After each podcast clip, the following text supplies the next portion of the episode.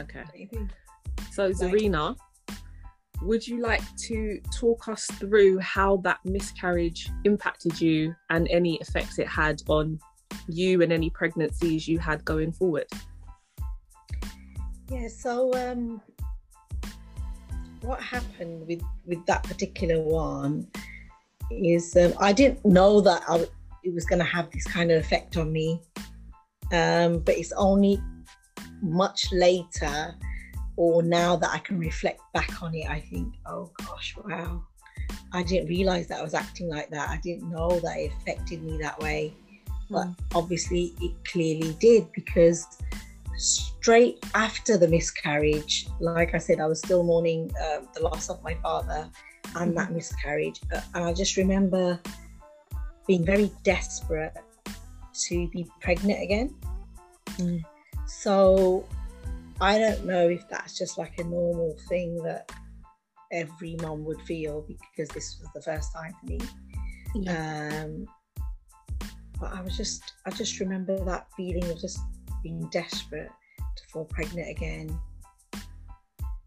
And like not thinking about anything else, but just focusing on it, on that, that I really need a baby. Yeah. Um, yeah, so it happened pretty soon after. So April the 12th, I lose that baby, and I think by end of July or very early August, I fell pregnant again. Okay, so So quite like- quickly. Yeah, so it was quite quick.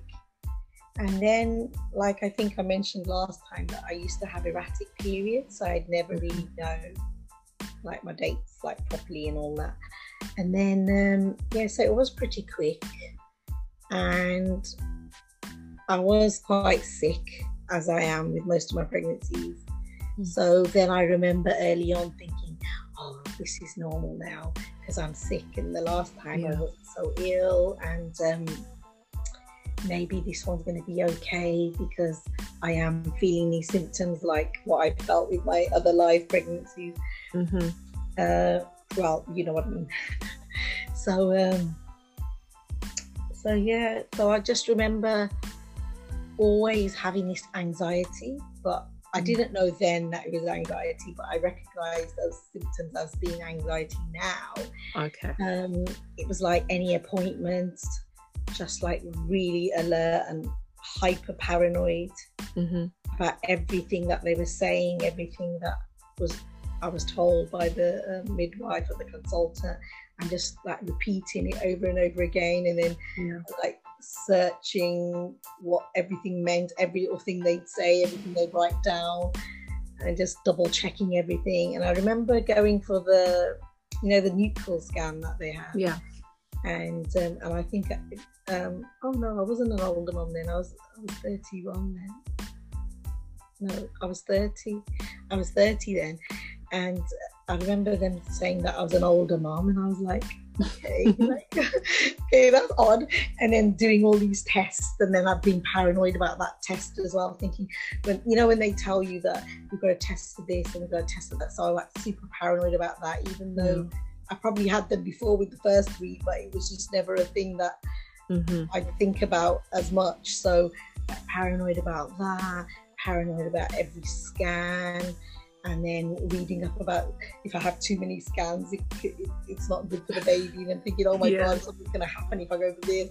So it's just these horrible, horrible feelings, and it wasn't really nice living with them all the time. And Yeah. um, I had three other children to look after because my eldest child was, um, I think about 10 or 10, and then 10 or 11, and then the youngest, she was about, yeah, seven. And then I had them to look after. Then I just had all this sickness, paranoia, uh, like just living in that state. So not really being able to focus on them because I was like so consumed with Yeah. making sure that this pregnancy would go well and I'd be okay and uh, the baby would be okay. So just stuff like that. And towards the end of that pregnancy, I remember moving home. So that was Mhm. even worse. Yeah. So just before just before um, the delivery, like before I was going to have this baby, I had to move. We had to move house, so it was like two months before. Mm-hmm. And it was just like, oh my God. And then just rushing around doing all these things. Then it was even worse because I was like, any wrong step, something can happen. And yeah. then, you know, not really being as active as I normally would be because I just yeah. kept thinking something's going to happen, something's going to happen. You were pretty um, heavily pregnant at that point. Oh right. God, yeah. yeah. I'm, I'm still shifting, and I remember falling at one. I remember I was I was I was putting something up on the wall because we just moved house, and I just I think I put some picture frame up. That's the only thing I really remember um, towards the end. And I remember putting something up and nobody was in, and I must have fell back from the sofa thinking, "Oh my god!" Then, then everyone telling me off like, "Who told you to do that? Why did you do that?" And I was like, "Oh, because no one else is doing it, and I want the house perfect before I have this baby." Yeah. And um, then I think I was really, then I really had to take it easy after that because I thought, you know what, I've got this far, mm. I can't take any risk. And um, then I remember my mom came over and then she'd be telling me off sit down doing that.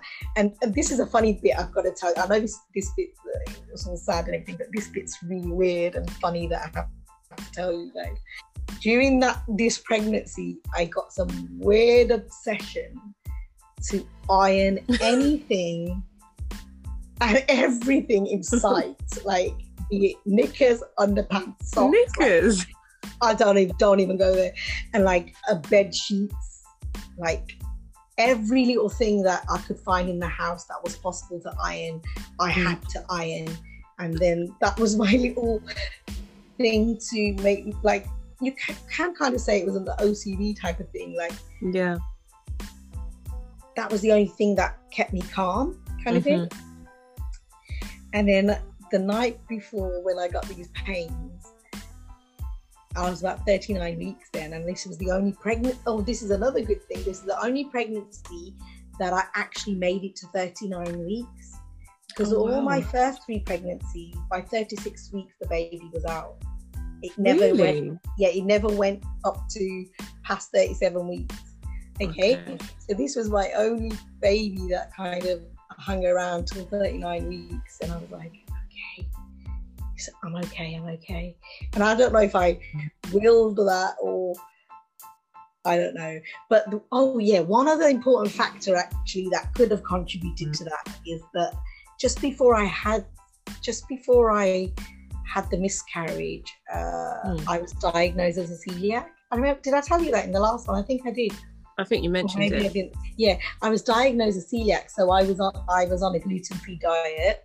Mm-hmm and this was the only baby that so I can only make that connection after she was born. She was the only baby that was bigger than my other babies and that oh. lasted that long inside. Yeah. I mean, stayed inside that long rather than coming early on it. Um, yeah, so yeah, so I just remember that night before when I had these pains that I just find it, it was it was quite warm. It's not like it is now, like it's quite cold this May, but I remember it was really warm.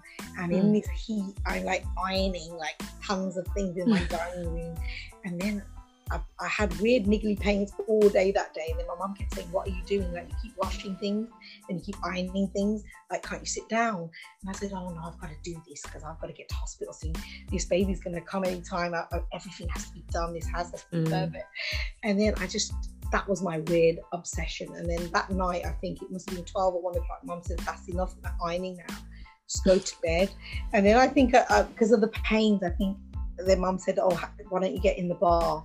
So I remember running the bath, and then all of a sudden these pains were like coming too quick, and then nobody was in apart from my three little children and my mum. Mum couldn't mm. drive, and I had to ring my husband that you know something weird's happening. I think you should come, and then yeah. And I think uh, I can't remember who rang the hospital, but they said come in because it's at Chelsea and Westminster. So from Tooting, we had to drive all the way to Chelsea. Wow, that's far. Yeah, at one o'clock, right, in the morning. And then I just remember, and then he had never been with me to any of the births, right? and then like, mom's like coming because she's coming here to look after the kids, right? And then I'm not having mom sitting there that she can't even come back and whatever. And then I thought, thought, well, you've got to stay with me this time. and he was like, he was in the right state, right? And I, I, just remember I could I could already feel that he was going to start pacing and doing all this weird stuff that he does, and I was like, oh god, that's why I don't have you there. And then anyway, so he had to come with me, and then I just remember him sitting on the chair next to me, and because he'd never been in this situation before, right? Mm. And just praying, just praying, like, but I know it was good that he was praying, but he was really getting on my nerves because I was like, oh my god, stop doing that. You're not doing anything helpful, like anything hands on, but you're just sitting there praying like something's gonna happen to because obviously he was also distressed because of how I was during the whole pregnancy. Yeah. Um, I remember he used to do a lot of uh, like he used to pray a lot to make sure that the pregnancy goes well, and I was okay, mm. like that. But then it was fine during the pregnancy, but that particular moment when I think I was in early labor, it was really annoying. Yeah. Oh God, you have to stay. And I was like, you can go in the waiting room. So I kept trying to say that because I was like, I was on that on one of those burpee balls and you know just rocking yeah. around and everything. And I kept saying, go downstairs and then come back later because then I was kind of losing my rhythm, like what I was supposed to be doing in my yeah. pains and everything. So they were stopping and starting, so it was like dragging on. Then I said, You just go down, it's going to be long. Then I think he left about 2 or 3 a.m. Then I was left alone. Then I kind of had to wait in the morning till mom came after the kids went to school and everything. And then stuff wasn't happening. It was really long. Um, I think I think they broke my waters. And then I did a lot of I was try, uh, trying to do everything as naturally as possible and hmm. kind of stayed upright more with this one because I kind of knew yeah. the drill what to do and whatever. And then I stayed, you know, standing up a lot or um, on my knees a lot, so mm-hmm. helping. But this, the pain was really severe, but I didn't know then. But she was like back to back. Okay. So I know now. That's now, why now you know. yeah, yeah. The pain was so bad, and then and then I then I realized towards the end when things weren't progressing, even though I was fully dilated, waters broke and everything like that. And she was kind of twisted at one kind of side, like rotated a little bit. And mm-hmm. then I didn't understand anything that they were saying at the time, but I kind of get it all now. They tried everything. They're really good because they did want to help me mm-hmm. with it all. So we could try as much as possible to get her out as naturally as we could. But then obviously it was so long and because of the waters and everything. And then kind of did result in having a C-section. But I did kind of ask because I've had so many ventouses. I says, oh, just stick another one of them things on her. Oh, that'll work. It's worked for the others. But then they said this one's a bit bigger than your other babies, and I was like, oh my god. And then can you imagine, like in that state when you're just about going over to theatre, they just tell me she's bigger. and I'm thinking, okay, well, forget everything, just take me. And then um, they were like, she's a bit bigger than your others for a ventouse cat, and I was like okay. But then I didn't know that. I know now that they still could have done it, but mm-hmm. they just said no. We'll just um, go for it. And then I just remember mum having some mini panic thing about the section, and then mm. by that time I couldn't care less because I just wanted this baby out. And yeah. then um, yeah, I remember mum was really upset. He was really scared of um, operations and stuff like that. Yeah. And I just kept saying to her, "Look, mommy, just have to get on with it." And then she couldn't come in. She didn't want to come in really. Because she was so petrified. Yeah. So she waited outside. Then we made him disappear again because he was acting like frantic. It was like some kind of Bollywood movie. It was like, "Save my wife," and he was like, "Okay, it's not going to be like that. Calm down."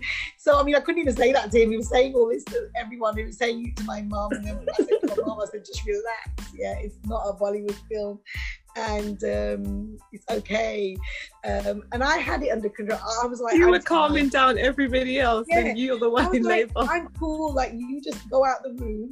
There's a nurse that's next to me, and she was really nice. She was holding my hand. She goes, "Are you all right?" I said, "Yes, I'm fine." And then I just remember singing stuff. I, I must have been so high on gas. And I just remember singing some the weirdest tune. You're gonna laugh at me, but it was just some weird CD that my friend gave me. Like this is my best friend, and I've only just remembered now because of this story that it was. I don't even know if you've heard of them. They're called the Gorillaz. It was just yes. something that came out very uh, briefly. and I don't even know what. Don't even ask why my friend actually gave me that. I, I bet I already know what one it is. Go on. feel happy. That one. I feel I am happy. happy. Feeling I'm sad, feeling sad, I got sunshine. sunshine. And then I was like, no way, why did you have to tell me? So she told me this song during my pregnancies. And then I used to just love it. Like, you know, like when you just get obsessed with weird things. If I think about it now, like when I asked my daughter to listen to it, she was like, what were you on, mom? I said, donuts. and then I just remember singing that. And these these um, consultants and the midwives don't even know this track. I, I think it was quite new, and him singing it, right? Hi, I'm you know, feeling glad without sunshine. And they're just like looking at me like such a weird woman. But anyway, they were they were like, I'm glad that she's singing rather than crying and screaming like other people do during this time. Yeah. But anyway, so they were really nice, really helpful. They got me through. It was my first spinal. I'd never have, had an epidural or a Mhm. spinal before. I didn't even know what a spinal was until they did that to me. Um, baby was born. I've never had a C-section baby, so I didn't really know that procedure. Mhm. Uh, it was a bit scary, and I did kind of puke up straight after. But they were with me, and then mom came in all in a panic state, and yeah, I don't really remember what happened to the dad at this point, uh, where he was after all this Bollywood outburst. But um, yeah, I don't remember where he was. I think he was somewhere, but uh, I just remember mom coming in, and then we were okay. Then we were taken to the recovery ward and that, and then she was doing a lot of this funny breathing, like um, these funny noises that she was making, and then I was like. Oh my god, what's wrong with him? that? And then they kept saying, "Oh, all C-section babies make this noise." Mm. And I was like, okay. So um, yeah, then after that, I think because she must have been doing this quite a bit because I don't remember much else. Mm. And then I think they did take her to some kind of special care baby unit, even though she wasn't tiny. She was Mm. the biggest I had, and I thought, wow, nearly a seven pound baby. My blimey, I'm glad it was a section actually. Uh, well, not really, but not really. Um, but um, I was like, wow, okay, that's cool. So I never had a, had a baby that big. Uh, well, for me, that was big. Um, and that was it. So I didn't really get to see her much apart from the croakiness. And Mm. I was quite groggy. And then they took her away. And then I don't, then I maybe went to see her the same night. I was wheeled over there and I, I went over to see her, but she was in there for a bit. So I didn't really get all that closeness and that skin to skin. And Mm. even though she was a bigger baby. And then I don't think they really asked me if they could give a formula and stuff, but they did. Mm. And then I just remember being mad the next day, um, thinking, well, if I'm happy to breastfeed, why wouldn't you just give me a go or ask me if there was another option or whatever? But they had to give it. And um, I thought, okay.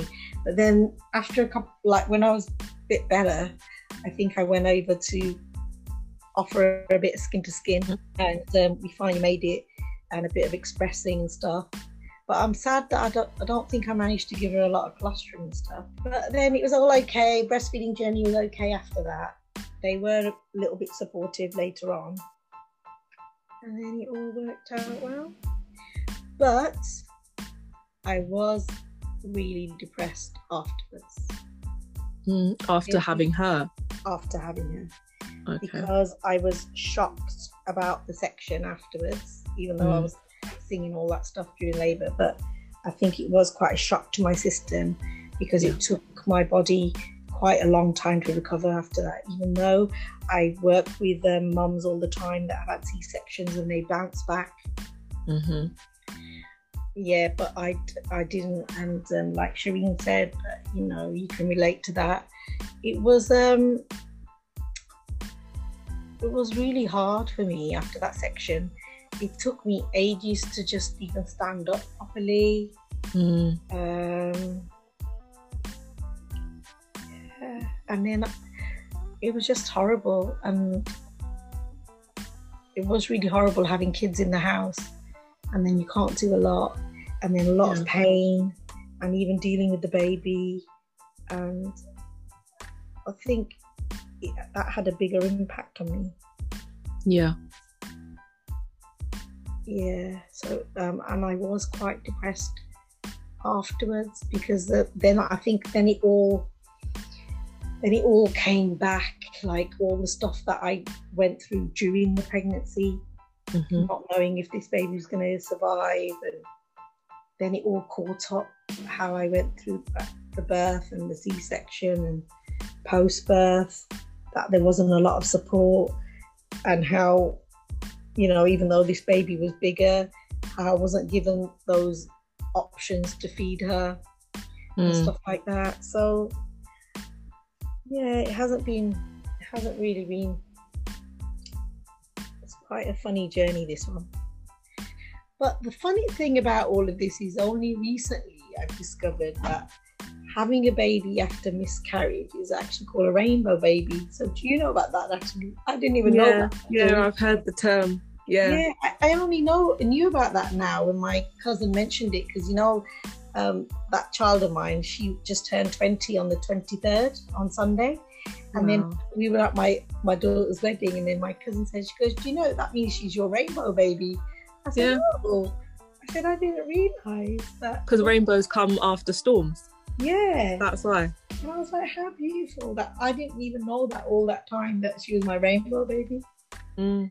So I've only come across this term. It is a lovely term, isn't it? It's lovely. It's one of the the terms that they've got right. Loads of stuff Yeah. they get wrong. And I, and I wish I knew, yeah, and I- yeah, and I wish I knew that earlier, and then I could refer to her in a nicer way rather than always having these. I mean, I don't really say it to her.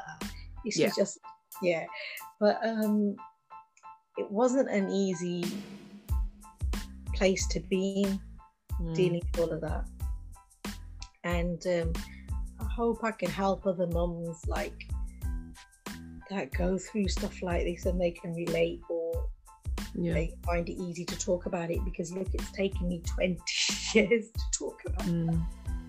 Yeah. And I didn't even realize that I felt those emotions then, if you know what I mean, which is Mm. which is weird. But I just remember I just was not myself. Yeah. And if my girls listen to this, they'll get a shock. but I think it's really felt like special though. It's special to say it out loud.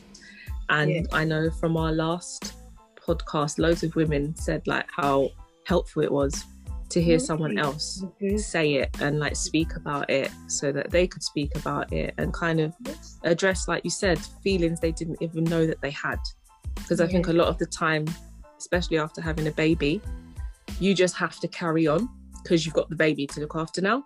So to be able to sit and actually think, wow, I've actually got these emotions that I've pushed deep down and to let them out, I think is really helpful. So you've helped a lot of women. Of course, I hope. I certainly hope I have. I mean, it would have been really helpful for me too if I had someone to talk to or who- I can relate, who I could have related to. But I didn't really have anyone that was happy to talk about it out loud. You know, I'm Mm. sure a lot of people that I was in touch with had those emotions, had those feelings, and they had to deal with them or they didn't deal with them. But it would have been nice if I could at least speak about it out loud and say, Look, I'm feeling like this. Because I Mhm. remember having to hide those feelings, right? And that is that is difficult when you have to keep them to yourself because you don't want to offend someone or you think there's something wrong with you because you're feeling this way. And I think that's really sad. And I think that I want moms to know that you don't have to feel like this. You shouldn't be ashamed. You shouldn't be embarrassed to. Um, so um, I don't want them to feel embarrassed that they can't let these emotions out because it's not embarrassing. Mm. It's like It's very normal. It's very normal to feel like this. If you didn't, then I'd say like, well, that's weird because these are normal feelings. Of Mm. course, when you have a loss, you're going to be desperate. You you feel desperation to replace that loss, right? That's just a human instinct, I think. That you you just get this desperation out of nowhere, like, oh, I really need to have, I really need to have another baby. But you know, these are normal feelings, and th- there's no need for us to hide them. We don't have to hide Mhm. these emotions. If you feel them, they're totally natural and you should be Yeah. proud to say and another person who's like a good friend to you will understand because your friends Mm. are there to listen not to judge you so you Yeah. shouldn't be scared that oh someone's going to say oh, you're weird but you're not weird these are Mm. every person i think in this situation would have those feelings Yeah. And um, it's fine to share them because you feel better once you talk about it. Look at me, like I've kept this in for so long. Mm. If I'd have discussed it with someone else, maybe I could have made their journey a little bit easier because Yeah.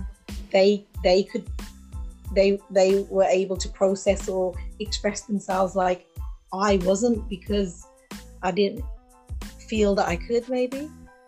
Yeah. But um So, your one piece of advice to a mum who's suffered a loss and she's found out she's pregnant, how does she manage the anxiety? Like, what what would you have wanted someone to tell you how how to manage it?